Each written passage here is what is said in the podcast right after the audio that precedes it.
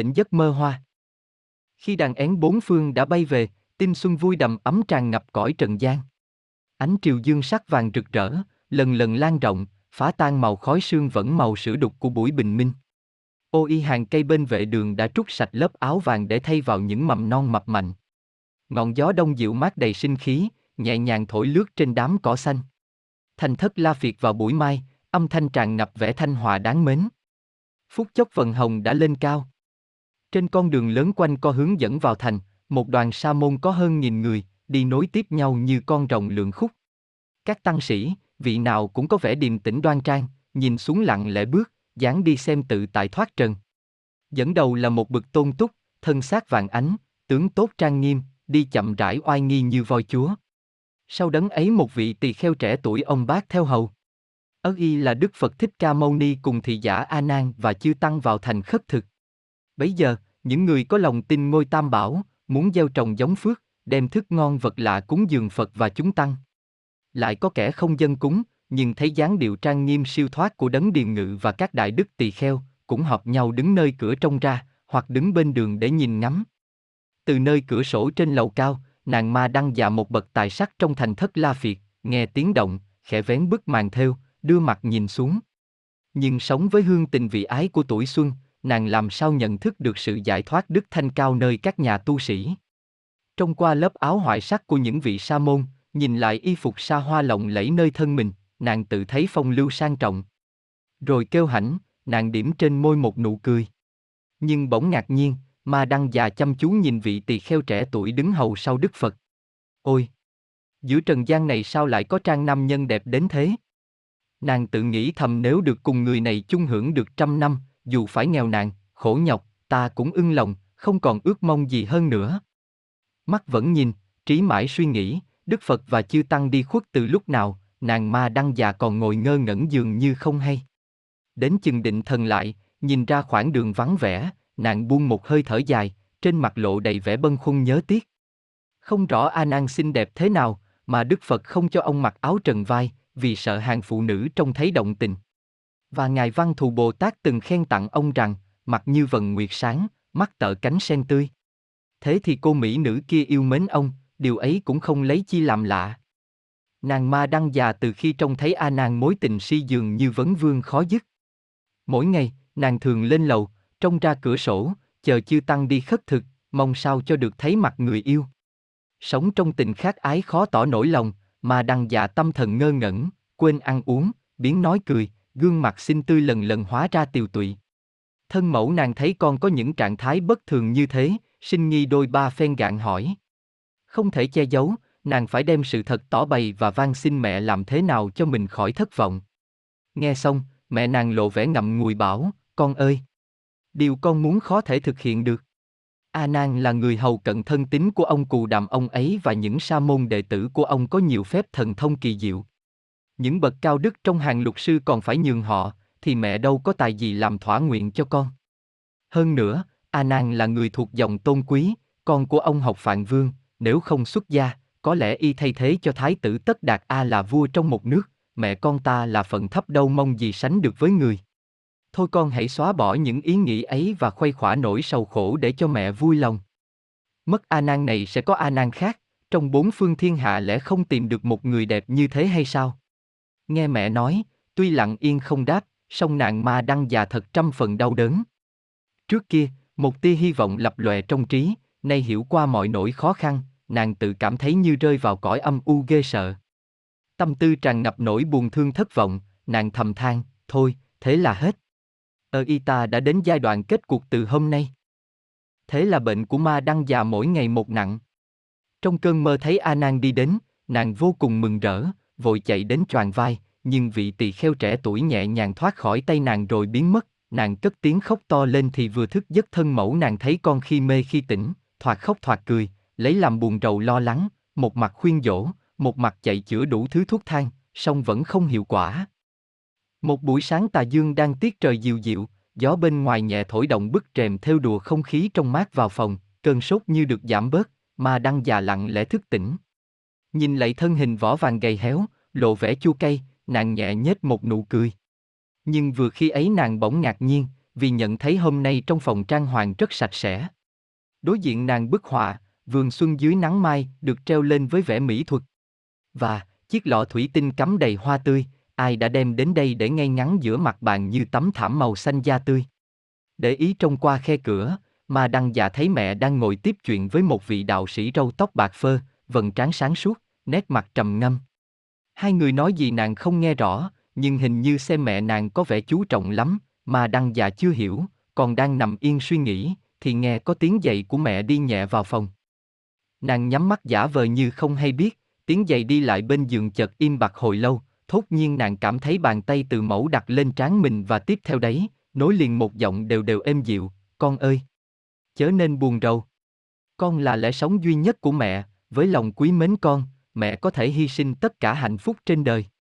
Vì thế vừa rồi mẹ có mời được một đạo sĩ danh tiếng, ông đã truyền cho mẹ bài mật ngữ Ta tỳ la phạm thiên chú. Theo lời ông mật ngữ có năng lực mê hoặc người, dù người ấy đạo hạnh đã đến mức cao siêu. Nếu học thuộc thần chú này, con có thể thực hiện nguyện vọng của mình bằng cách mê hoặc A Nan, khiến cho y mất sức tự chủ và hoàn toàn bị sai sử tùy theo ý con muốn. Máu nóng chảy rần rật trong huyết quản, mà đăng già như cảm thấy có một nguồn sinh lực màu nhiệm làm cho nàng mạnh mẽ hơn hồi chưa bệnh. Sau khi nghe được mấy lời ấy, gương mặt tươi tỉnh hẳn lên, nàng nói với giọng run run vì sung sướng, cảm động, thật thế hở mẹ. Nếu vậy bệnh con sẽ lành và con không còn lo buồn gì nữa. Rồi nàng trỗi dậy gọn gàng như người vô sự. Nửa tháng sau, khi sức khỏe gần bình phục, mà đăng già đã thuộc lầu lậu bại mật ngữ. Nàng còn chờ một thời gian ngắn cho trong người thật mạnh sẽ thi hành ý nguyện, lòng chứa chan hy vọng, tin chắc thế nào mình cũng đắc thắng bằng hai lợi khí, nhan sắc và thần chú nhiệm màu. Rồi, một buổi sớm mai, nàng trang sức rất đẹp, sắm sẵn những thức cúng dường để gợi ý trung nhân. Nhưng bóng ác càng cao, ma đăng già càng nhìn trong mỏi mắt và cuối cùng phải thất vọng, vì đã quá ngọ mà vẫn vắng bóng hành khất của chư tăng. Hoài công chờ đón như thế đến 4 năm hôm, hỏi ra nàng mới biết lúc này vào đầu mùa mưa, chư tăng theo lệ thường mỗi năm phải ăn cư một chỗ trong vòng 3 tháng. Nghe được tin ấy, nàng âu sầu khổ não, song cũng phải dằn lòng đợi dịp, không biết phải làm thế nào. Lá tươi rồi héo, hoa nở rồi tàn, cảnh vật âm thầm biến chuyển mau lẹ theo cánh thời gian, thấm thoát đã đến ngày chư tăng mãn hạ. Đối với nàng ma đăng già, ba tháng thật là mấy năm trường đăng đẳng. Nhưng việc sẽ đến tất phải đến, hôm nay nàng sẽ cảm thấy sống dậy một mùa xuân tươi đẹp mùa xuân ở cõi lòng. Từ sáng sớm, những thức cúng dường đã được sắp đặt đâu vào đấy. Công việc xong xuôi, ma đăng dạ đến trước gương trang điểm, vừa đọc nhẩm mấy câu phạm chú. Vẻ vui tươi đắc ý hiện rõ trên mặt nàng. Gia nhân lồng bóng trong gương, hai dáng xinh đẹp in nhau, phưởng phất như cành hoa tịnh ế. Khi ánh nắng mai chiếu vào sông cửa, trên con đường vào thành, hình dáng của đoàn sa môn đi khất thực lần lần lộ rõ và cũng lại gần, mà đăng già vô cùng mừng rỡ, định thỉnh riêng ông A Nan đến trước nhà để tiện bề dùng huyễn thuật. Nhưng lần này nàng rất ngạc nhiên, vì không thấy vị tỳ kheo trẻ tuổi theo hầu Đức Phật. Thêm một điều lạ, chư tăng cùng đi thẳng, không dừng lại từng nhà để thọ cúng như mọi khi. Mà đăng già để ý nhìn từng vị sa môn lần lượt đi qua, nhưng cũng không thấy người mình muốn gặp. Mỗi nỗi buồn vô tả xâm chiếm tâm nàng, khi vị sa môn cuối cùng vừa đi khuất. Nàng để rơi mình xuống ghế, hai tay bưng mặt, choáng váng cả tâm thần. Không biết ngồi như thế được bao lâu, khi ngước đầu lên, ma đăng già chợt thấy từ xa tiến đến một hình dáng quen thuộc. Nàng mở to đôi mắt nhìn kỹ người ấy không ai đâu lạ, chính là vị tỳ kheo trẻ tuổi mà nàng đã thương nhớ từ lâu. Lòng rạo rực, nỗi vui mừng không thể tưởng tượng, nàng vội vã đứng dậy đón chờ. Tại sao lại có việc như thế? Nguyên vào lúc các thầy tỳ kheo mãn hạ, nhân ngày kỳ phụ vương ba tư nặc sắm những thức ăn quý lạ, mời Phật và chư tăng thọ trai trong hoàng cung. Đức Thế Tôn thân lãnh các vị tỳ kheo thẳng đến cung vua để ứng cúng, nên không theo thường lệ đi từng nhà khất thực. Duy có ông A Nan trước đã chịu người mời riêng, đi xa chưa về, không kịp dự hàng trai chung. Vì về trễ, ông đi giữa đường một mình.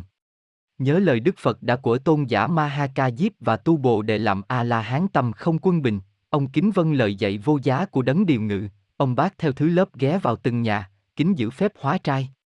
Khi A Nan đi đến, nàng ma đăng già đem thức ăn ra cúng dường đồng thời gọi thầm tên vị tỳ kheo trẻ tuổi và đọc mấy câu phạm chú, đoạn nàng xây lưng trở vào nhà. Tay chân bủng rủng, thần trí không định, à A Nan cũng nối gót theo sau. Lúc hai người đã vào đến phòng, như cây héo gặp mùa xuân, mà đăng già dở đủ trò khêu gợi quyết tâm làm nổi dậy ngọn sóng tình trong con người tịnh hạnh. Trong giờ phút nguy hiểm ấy, tuy bất lực, song cũng còn tỉnh trí, à A Nan tha thiết tưởng nghĩ, hỡi Đức Từ Nghiêm. Nay con bị nạn, ngài đành bỏ con sao? Khi ấy Đức Như Lai thọ trai xong, đã về đến tịnh xá và đang ngồi thuyết pháp giữa vô số thính chúng. Đấng Từ Nghiêm trí tuệ thần thông nghe thấy ông A Nan mắc nạn, liền từ nơi nhục kế trên đảnh, phóng ánh sáng trăm thứ báu rất tự tại nhiệm màu. Trong ánh sáng có vô số hóa Phật, mỗi vị đều ngồi trên tòa sen nghìn cánh, đồng thời nói ra thần chú bí mật. Đức Như Lai khiến Ngài Văn Thù phụng trì chú ấy, đến dẹp trừ tà chú đem ông A Nan về. Ngài Văn Thù vân lời đến, phóng án sáng nói lại thần chú bí mật. Bấy giờ ông A Nan tâm trí sáng suốt, như cá đã thoát khỏi lướt, vụt chạy ra ngoài. Chưa được thỏa nguyện, bỗng mất người yêu, mà đăng già cũng chạy theo A Nan tâm trạng như người cuồng dại. Khi ba người đã đến tịnh xá, lòng si ái quá nặng, mà đăng già sầu khổ bạch với Phật, xin Ngài trả ông A Nan lại cho tôi. Đức Phật mỉm cười, dùng phương tiện bảo, A Nan là kẻ xuất gia, nàng là thế tục, hình thức và đời sống của đôi bên đều khác, thế thì làm sao gần gũi nhau được? Nếu nàng chịu cạo tóc, mặc áo cà sa, ta sẽ giao A Nan lại cho. Trước tiên, Ma Đăng già còn dùng dằn, nhưng bị ái tình làm mù quáng, đã thương tróc phải liều, nàng nghĩ thầm, nếu Phật không giữ lời hứa, ta sẽ nắm áo ngài và ông A Nan. Nghĩ như thế nàng liền ưng thuận, sau khi đã thành hình thức xuất gia, mà đăng già lặp lại yêu cầu khi trước, Đức Phật không đáp hỏi lại. Nàng thương A Nan vì chỗ nào? Tôi thương đôi mắt xinh đẹp của ông. Mắt của A Nan chỉ là hai khối thịt hôi, trong ấy chứa những nước mắt, ghen dơ, có chỗ nào tinh sạch đặng cho nàng mến. Tôi thương cái mũi ông A Nan.